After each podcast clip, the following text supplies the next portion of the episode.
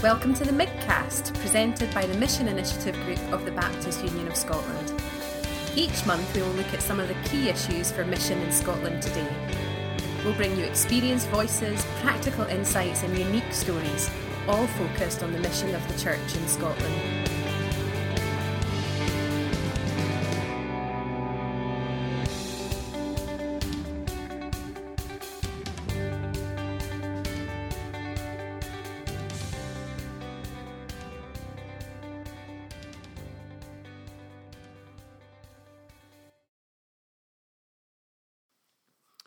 Welcome to the Midcast. Thank you so much for taking the time to download this episode. I'm Glenn Innes, and we've got a bit of a change to our advertised schedule. We had planned to bring you an interview with some of the interns on our Invest program this year. However, we're going to bring that out next week because I got the chance to sit down with Rich Robinson for half an hour or so. Rich works for Central Church in Edinburgh and for Catalyse Change, an organisation working around the world looking at issues of mission and church and leadership.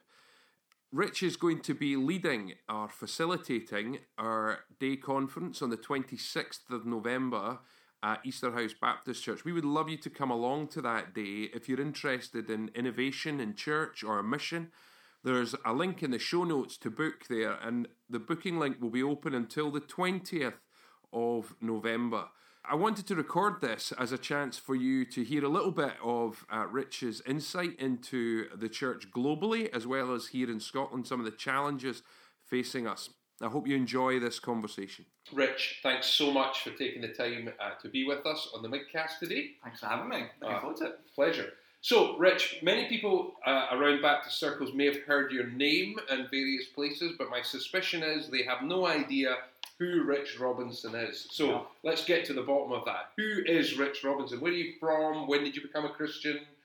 Yeah, so I moved around a little bit when I was younger. So my dad worked for Rover, so we were a little bit in Oxford and a little bit in Birmingham, and they were the two plants. So I moved around and came to university in Sheffield. So I was in, in England and became a Christian in my second year of university. So I have a, a a grandma, granddad, and two aunties that are all Christian, so extended family that Christian Methodist heritage, so Methodist minister as a granddad.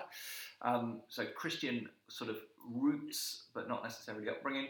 So became a Christian halfway through my second year at uni. So I was playing sport, um, connected with three or four of the, the guys that I played football with in the, the kind of university football teams and really just fell into what I now know as a missional community. So a group of there was probably 15 to 30 men and women, first, second, third, fourth years, um, love Jesus, love sport, and were just present in the different sports teams. So I connected with a couple of those guys, journeyed some of the questions, saw something different in them around food.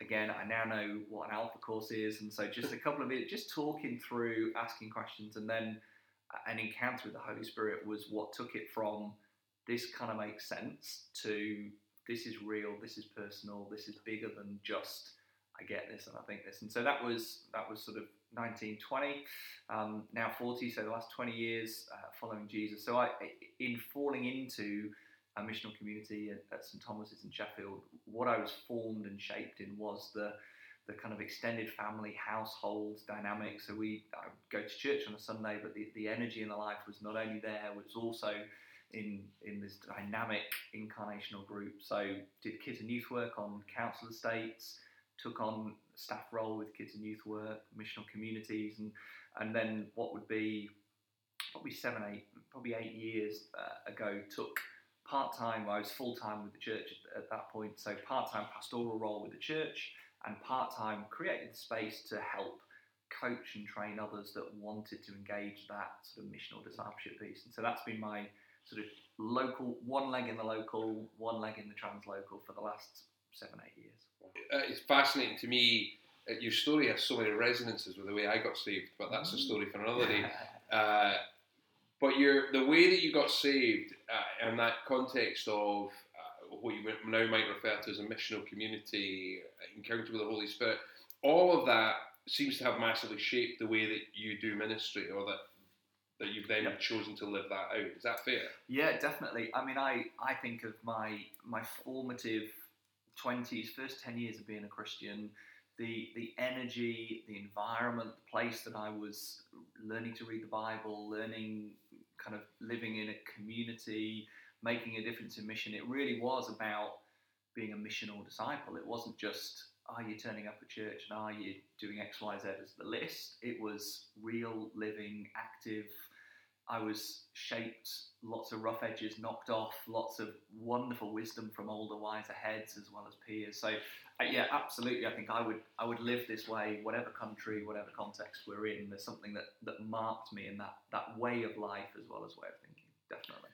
And then, so you're on staff at St Thomas's uh, big church in Sheffield doing missional community stuff and youth and community, youth work. And then you're now in Edinburgh. How, how do you get from Sheffield to Edinburgh? Uh, good question. Um, so we, the start of the training journey was really the challenge and conviction that we did a pretty poor job of helping people live this way. So there's lots and lots of people that came in and around what we did, got excited by it, got inspired by it, and, and we just used to tell some stories, sort of share a few thoughts, a few principles, and then send them on their way. And it was the sort of good luck, God bless you. And the challenge of that was people, uh, still to this day, not just around what we did, but others, is that they take the model or they take the code, they take the form, and they miss the essence, the culture, the, the heart, the journey. They take the sort of two year success or the vehicle and try and put it in. So I, I, for me, there was a growing frustration and conviction of people going, this this stuff's great, but it doesn't work with us, or I can't see it. And so that training journey was how do we create meaningful environments and intentional processes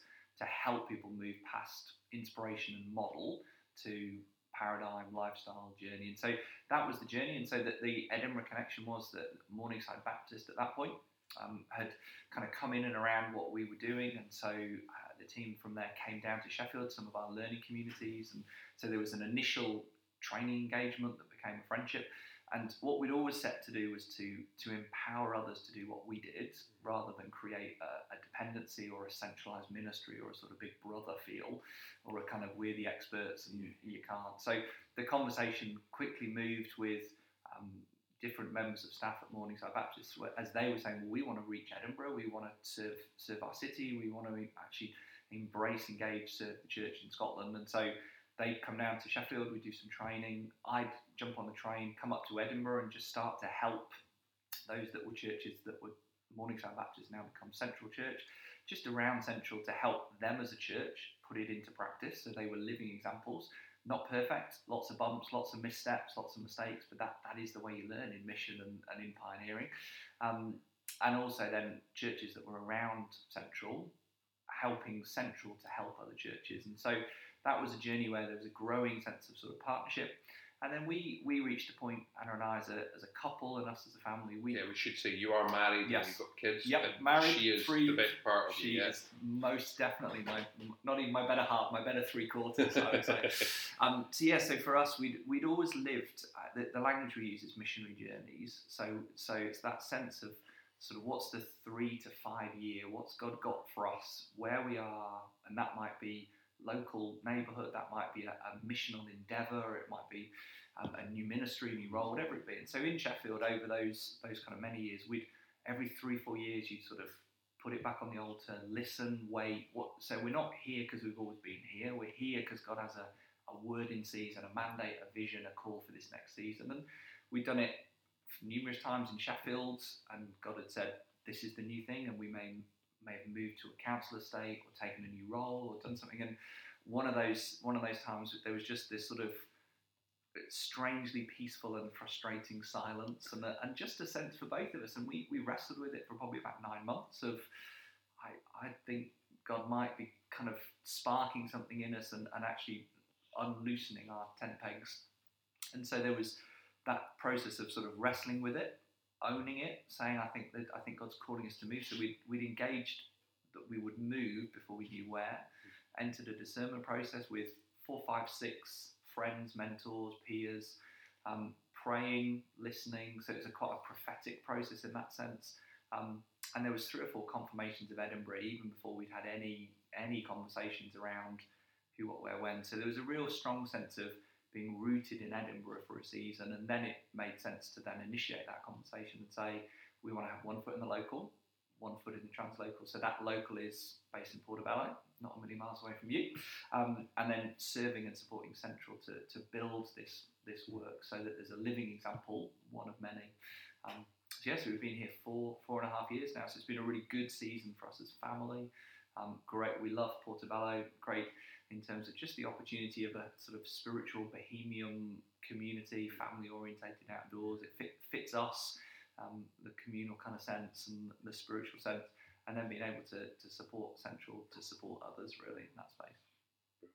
You've got your sense of supporting Central, that's your kind of rooted local thing, but you also have a much bigger global, if I might say, kind of trans-local ministry where you're working with churches and organisations around the world. Is that a fair? Yep. Yep. Okay. Yep. Uh, and you do that through your own organisation, but you also partner with others and uh, yeah, so Forge we, and.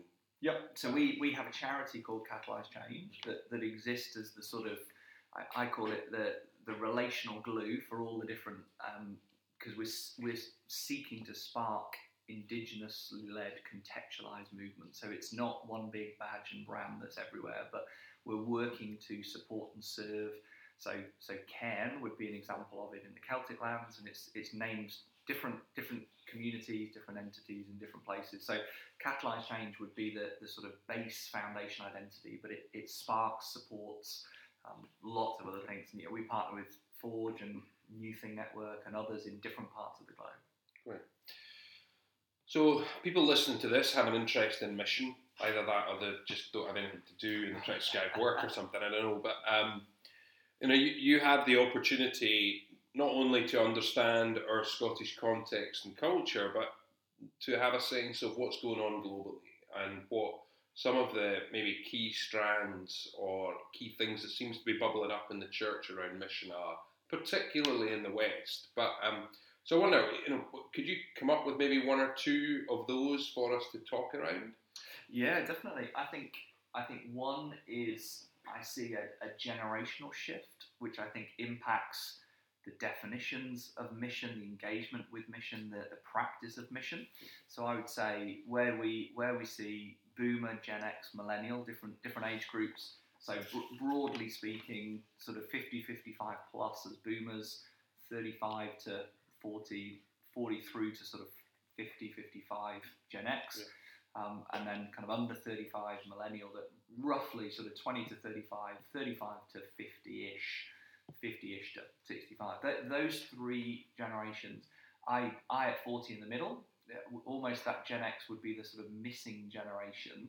Um, so often I am the youngest in the room with a group of, of boomer generation leaders, or the oldest in the room with a group of millennials. And there's not many rooms that are rife with 37 to 45, 50 year olds.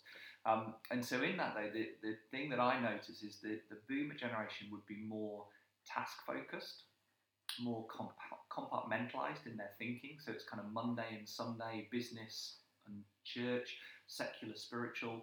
And so, mission can be task focused or agency driven. It can be around impact and activity. Whereas what I see in the millennial generation, the sort of 20s, 20s and 30s, is a far more integrated worldview. So my my choice where I shop, what I spend my money on, my relationships, my job, my church, it's an integrated one one life I live, not compartmentalized mm. or, or kind of outsourced. And so what I see in a, a, a, rising generation is mission is far more integrated into everyday life rather than a, an activity or a part of mm. what I do. And so that's that's one thing I, I can see in terms of the, the mission piece. And so that would be one we can we can talk a little bit about. I think the second is that sense of uh, just the, the change of culture.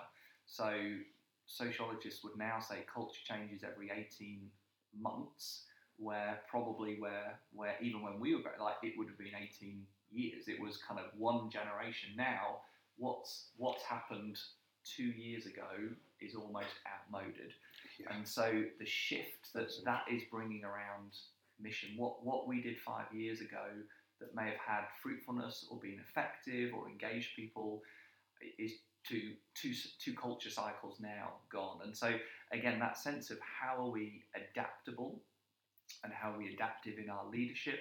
Um, how are we more incarnational rather than maybe program driven or and it's demonstration as well as proclamation. So there's some shifts there in the missional conversation and um, sphere that I think again is a really big one.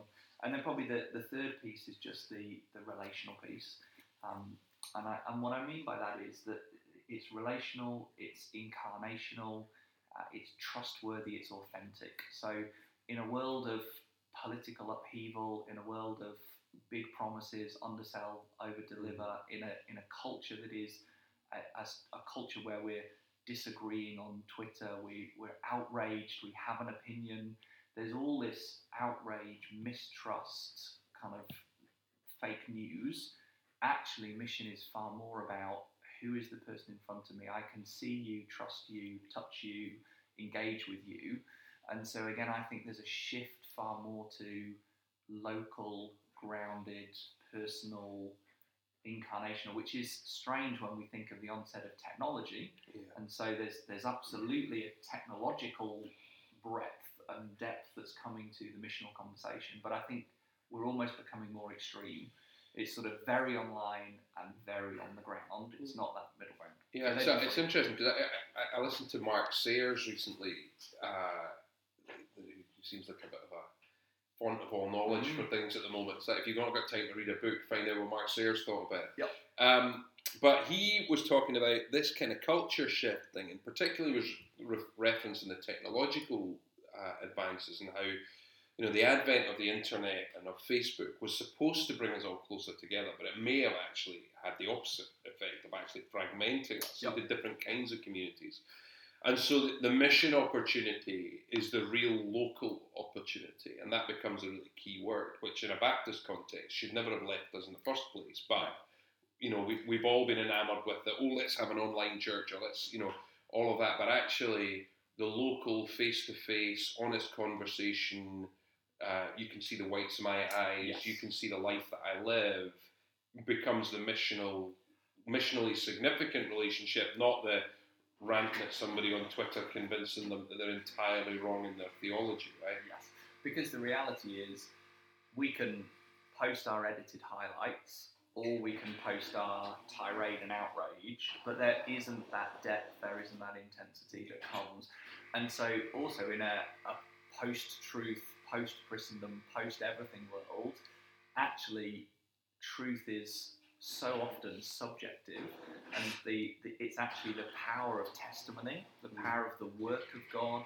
It's what people see in you Yeah. rather than hear from you. Yeah. That right now, if you chart most people's faith journey, it, it's a real person. There will have been moments of, of inspiration and challenge and change that they read or they heard or whatever, but almost always outside of a prophetic dream in a in a room on your own, which happens, most people, and I don't have a percentage for it, but I would just say most, there is a person that reflects and represents Jesus to them, not just something online. So I, I would agree, the online, I, I see in my kids, I see in other kids, uh, the, the challenge even in, in the 20s is the electronic interaction and engagement leaves us ever connected but ever more lonely and isolated and, and insecure. So what, what people will say on, on online, they won't necessarily say on the ground. And so we are more combative, I think, online. We it exacerbates our comparison when we're when we're online. Um, and it gives us a chance then if you're more combative and you're exacerbating some of the competition piece, that's not a healthy space to be developing identity, developing spirituality. Um, so yeah, I, I think that the local, the personal, um, and especially again going back to the generational piece, um, a boomer would far more be looking at does this get the job done? Does this work? Does this make my life better?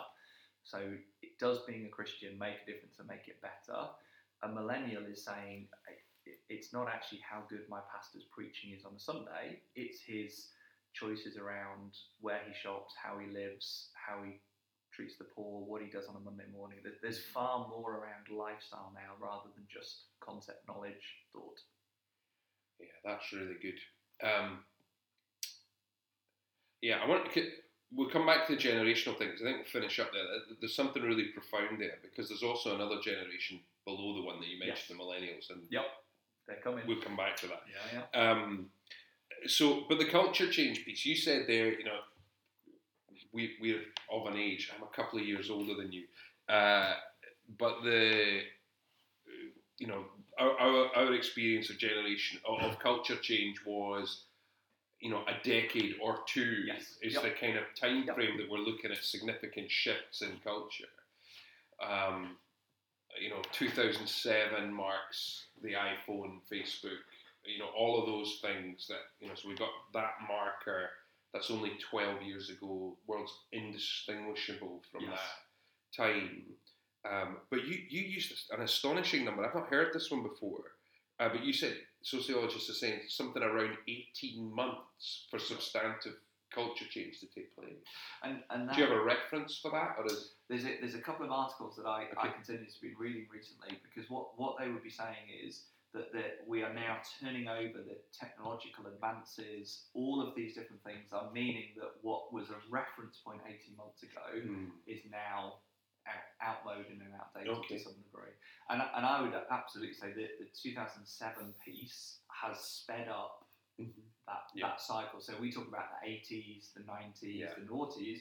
There isn't actually now, it's last year was. And so you can see that even in the different crazes of loom Mans, Man's Not Hot. There's all these different, the song, the craze. So Fortnite, it, will Fortnite, and then now it will be something else. And so there's all these crazes that we we are now are the the Z and the Y generation are coming in. Not something that is this was a decades thing. They are actually in cycles where they are in it and then it's away, in it and it's away. So mm. it's almost like a washing machine cycle, mm. Which means again building a sense of solidity and depth is a tricky one. And so where where I look at um, one of the things in terms of when you talk about missional context is it's why it's so so important to have a posture of a learner. So you don't come in with I'm a benefactor or I'm an expert, so I'm going to help you or I know what your answer is. In a missional context, we need to be listening and learning. So I was saying to somebody yesterday, I, I talk about the Green Cross Code, and uh, talk about stop, look, and listen. Talk about and, cultural reference, yeah, right? Exactly. That's a moment in time, right? Exactly. That's a moment that, yeah. that, that means something to me. And for me, that's I always say that that's how you should approach a community. So you you you stop, you actually just pause, you you lay down all of your assumptions, misconceptions, preconceptions. Stop, look, actually just look at the community. What, what do they celebrate? Where do they gather? What's missing? What's the potential? Who are the key connectors? Whatever and then listen, actually listen to the Holy Spirit and listen to the community. Ask some questions like, what, what do you love about living here? What would you change about this? What, what do you miss? What's good? Mm.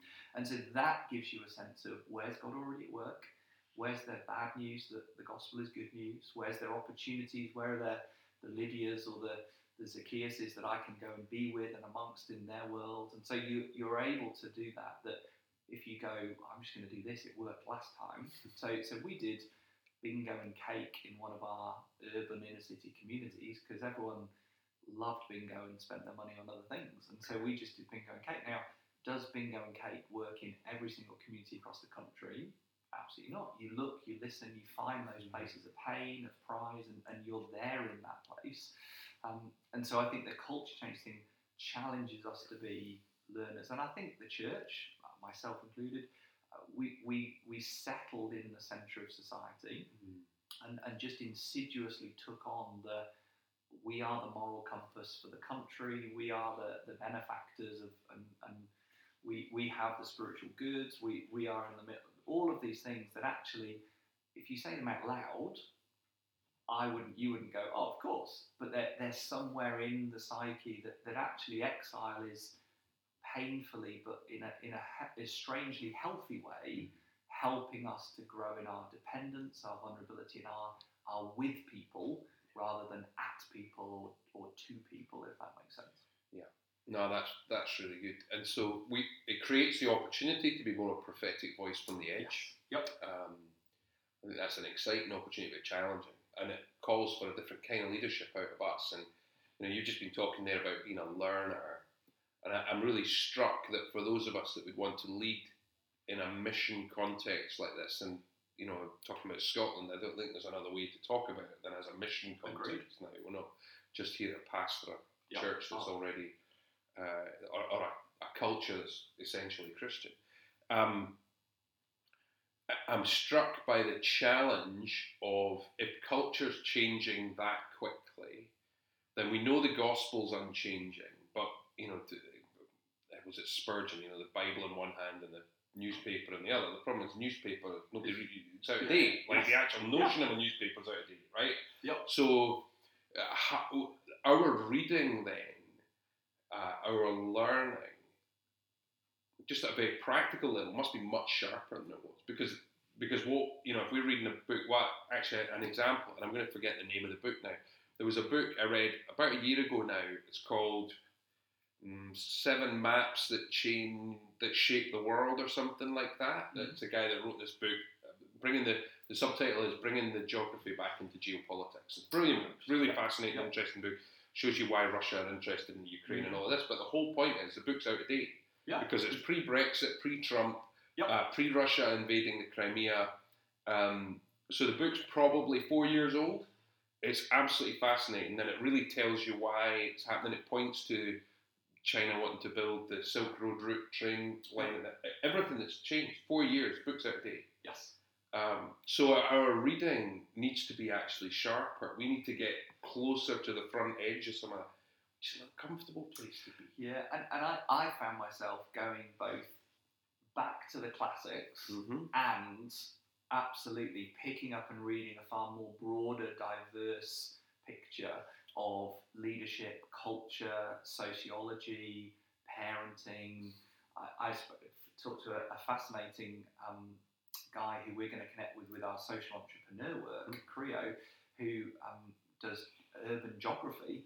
And so he's helping church planters understand the urban geography of their city. Sean, Sean Benesh, Intrepid, great conversation, Mm. great guy. And So there's all these different things now that we have to both be more diverse and more grounded, in, in my opinion. So, um, so Peterson, Willard, there's some Mhm. classics that I found myself coming back to in terms of the, the solidity and the framework of being a disciple Yeah.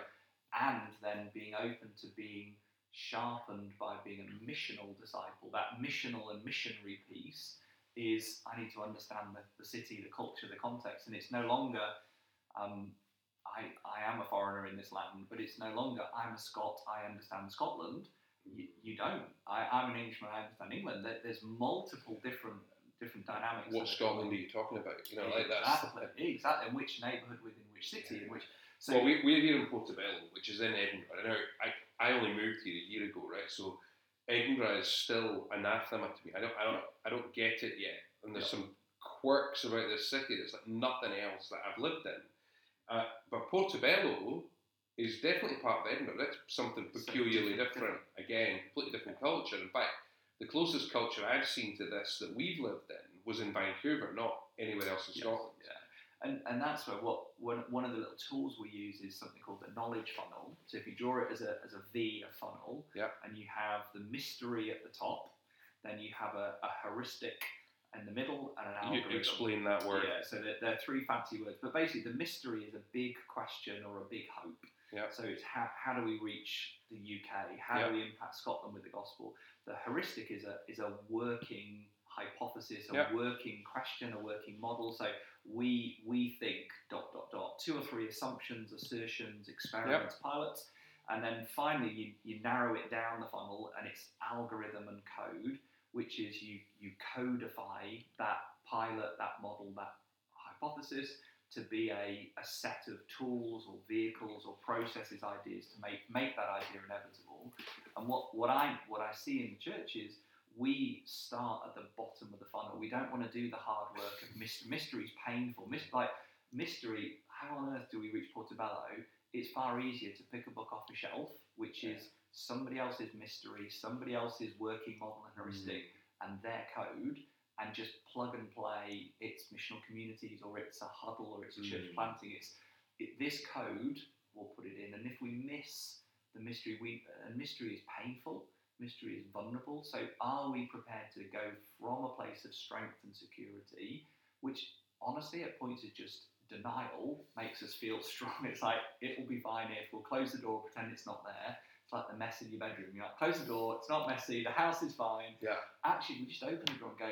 It's a mess. We we feel vulnerable. We feel unsure. The gospel is solid, dependable, unchanging, ever relevant. But the, the form of church and our messaging and our community, all of these things are vulnerable at the moment. And so allowing ourselves to ask those big questions allows God to speak. If we don't ask the big questions, we just take somebody else's voice off the shelf and plug it plug it into our system. I'm conscious we only have a few more minutes. I um, one of the real risks of a conversation like this is we're at thirty thousand feet. Yep. Uh, we're talking about huge things like culture change, generations, um, and you know the, the, the, relational bit. We did mention local there, so we're yep. doing a bit of our job. But the real risk is that people leave here actually listening to this, going, "Oh, okay, but yep. how do we do that? So maybe maybe provoke us a little, either with stories of something you've seen where somebody's done that, yep. and it, maybe through that funnel, if you like, yep. or um, or just some hope yep. that actually this is doable. That yeah, definitely. I, I think I think every every great journey, the quote starts with a single step, and so if whoever is listening to this podcast, if there is a sense of either joy and hope welling up or a sense of being completely overwhelmed, for me, the two things I would say to anyone and everyone listening one is to pray, mm. and the other is to, to listen and to look. So, whatever missional context you're in, if you're a, a pastor, a planter, a school teacher, a mum, a, a doctor, whoever you are, just begin to pray. And, and for me, the simple cyclical prayer I pray, and my, my wife prays, and I've copied her, is just, Lord, let me see as you see and feel as you feel. Mm. And so just allowing that prayer to open your eyes and to break your heart. Um, and then in terms of the looking and listening, just slow down, be available, look for where God's at work, and look for where you desire for God to be at work. And so all of these grand plans, big words, potential for change, it, every single one, you think of Nehemiah, it was one report that broke his heart. You think of uh, all these different kind of people in scripture, littered across scripture, and then you think of some of the heroes of the faith that we know as celebrities, and there, there are thousands of people that nobody would know their name that I get to journey with and encourage. Almost all of them, it started in prayer, which makes it personal it started in slowing down, which means that they've actually been able to hear and they're able then to respond, not with good ideas or with grand gestures, but with a, a conviction that becomes compassion and becomes action. So, is there hope? Absolutely, there is hope, but, but it is Jesus that is the hope. It's not a model, it's not a code, it's not a it's not your own enthusiasm and strength, it's not your bright ideas. Um, Jesus is the hope, and, and it's Christ in you that is the hope of glory. And so the, the challenge for me is always how are you rooted where you are? How are you good news to your neighbours? How are you good news at the local school, in the local community, in your, your workplace, whatever it be? And almost anyone and everyone that I could tell you about, I could tell you of um, wonderful church planting efforts in India or churches being transitioned in Western Europe that you just think like impossible. Every single one of them is a modern day hero that, that isn't doing it for acclaim, isn't would, would be self deprecating most of the time and not looking to be on a podcast or to talk about it, but they would just do, they would say, What else would I do? Or where, where else would we go, Lord? You have the words of life. That for me, the deeply personal becomes a deeply local, and a deeply local becomes a deeply personal. So how how are you living into the good news, and, and it is the Nehemiahs, the Daniels, the Esthers. I, I've been really, I, I, I keep coming back to reading lots of these Old Testament exile stories and narratives because that that's it, and and it is the early church dynamics and the epistles and the great planting endeavors and the energy and the, the kind of communitas and community that comes. But I think for me, what's resonated, I, I, Daniel, Nehemiah, Esther, they're, they're the stories of how do we live well and influence in exile. We need to own exile, and that's vulnerable. But we also need, all of them were defined by a deep personal spirituality that then brought social transformation, cultural transformation. Um, and so that that's the piece for me. How, how are we encouraging and raising up and, and finishing on the generational piece? When we go back, I, am struck by the, the, the Moses Joshua dynamic. Mm. Um, and I think there is there is a call, if I may be so bold, there's a, there's a call for the, the boomer generation, that the 50, 55 plus, um, to actually say, how do we release the 20, the 25, the 30 year old? We may not understand them. It may or may not sense to them. They, they're not ready. They're not ready. Um, but they're not going to get ready by sitting on the bench. They're not going to get ready by watching somebody else play. Um, you look at the, the joy of the, the English football team versus other, other nations, and in the rugby as well. The, the, there's lots wrong, but actually there's 17, 19, 20 year olds who are now playing international sport, and they won't get it all right. But there's there's older generations giving space for younger generations, and so in, in that space for me, there are there are many many Joshuas in Scotland, mm-hmm. and they need permissioning, and they need a covering, not not a not a smothering, but a covering which is freedom to go to fail to make a mess but a support and a spiritual parenting of an older generation. And and for me, that's that's hope. That that's the synergy of an intergenerational, deeply local missional movement. That that's hope for me. And that's going to require us to take some risks. It's going to require us to uh, actually be willing to give up something that yes. we already hold. Um, it's going to require uh, being willing to pick up the pieces when it goes wrong. Uh, but it, I, I 100% agree that without it, um, we're stuck repeating what we've been repeating. And actually, if we're going to see some of this new things come to birth, it's going to come out of that generation. Somebody, somebody was on a on a call with in one of the cohorts I lead on Monday, and he he said he was challenging a, a group of leaders that he was working with. Are you a risk taker, a caretaker, or an undertaker? And and I, I was like, I told him I'd steal it and I'd use yeah. it, and uh, true to my word, within a week, I was like, that that that's, that's the that's yeah. starkly the choice is we we can we can be an undertaker, which is actually putting to death what what is dying. We can be a caretaker and, and just manage decline, or we can be a risk taker and and actually your risk may be releasing somebody else to take a risk. It may not be I go do something crazy. It may just be I permission a group to experiment and to try and and, and allow them to do it under the credit that yes. we've built up as leaders. Yes, absolutely. You, so they're spending lend, our yeah, You lend them your relational capital, your permissioning, and that's that's what Moses did. He trained, apprenticed, equipped, and released Joshua. Um, and and I think there's an opportunity in exile, but it, it is a it is a battle, it is pain. But the church has always thrived on the edge and always struggled at the centre. Rich, this has been brilliant. Thank you so much for your time. I ask all my guests this question. You do a bunch of reading.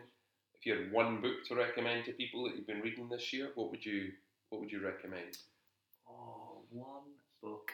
Um, can I have two?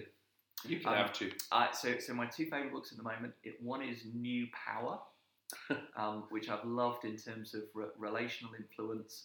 Um, and then the other one is a is a Roland Rolheiser book, um, which also has fire in the title. My mind has just gone blank.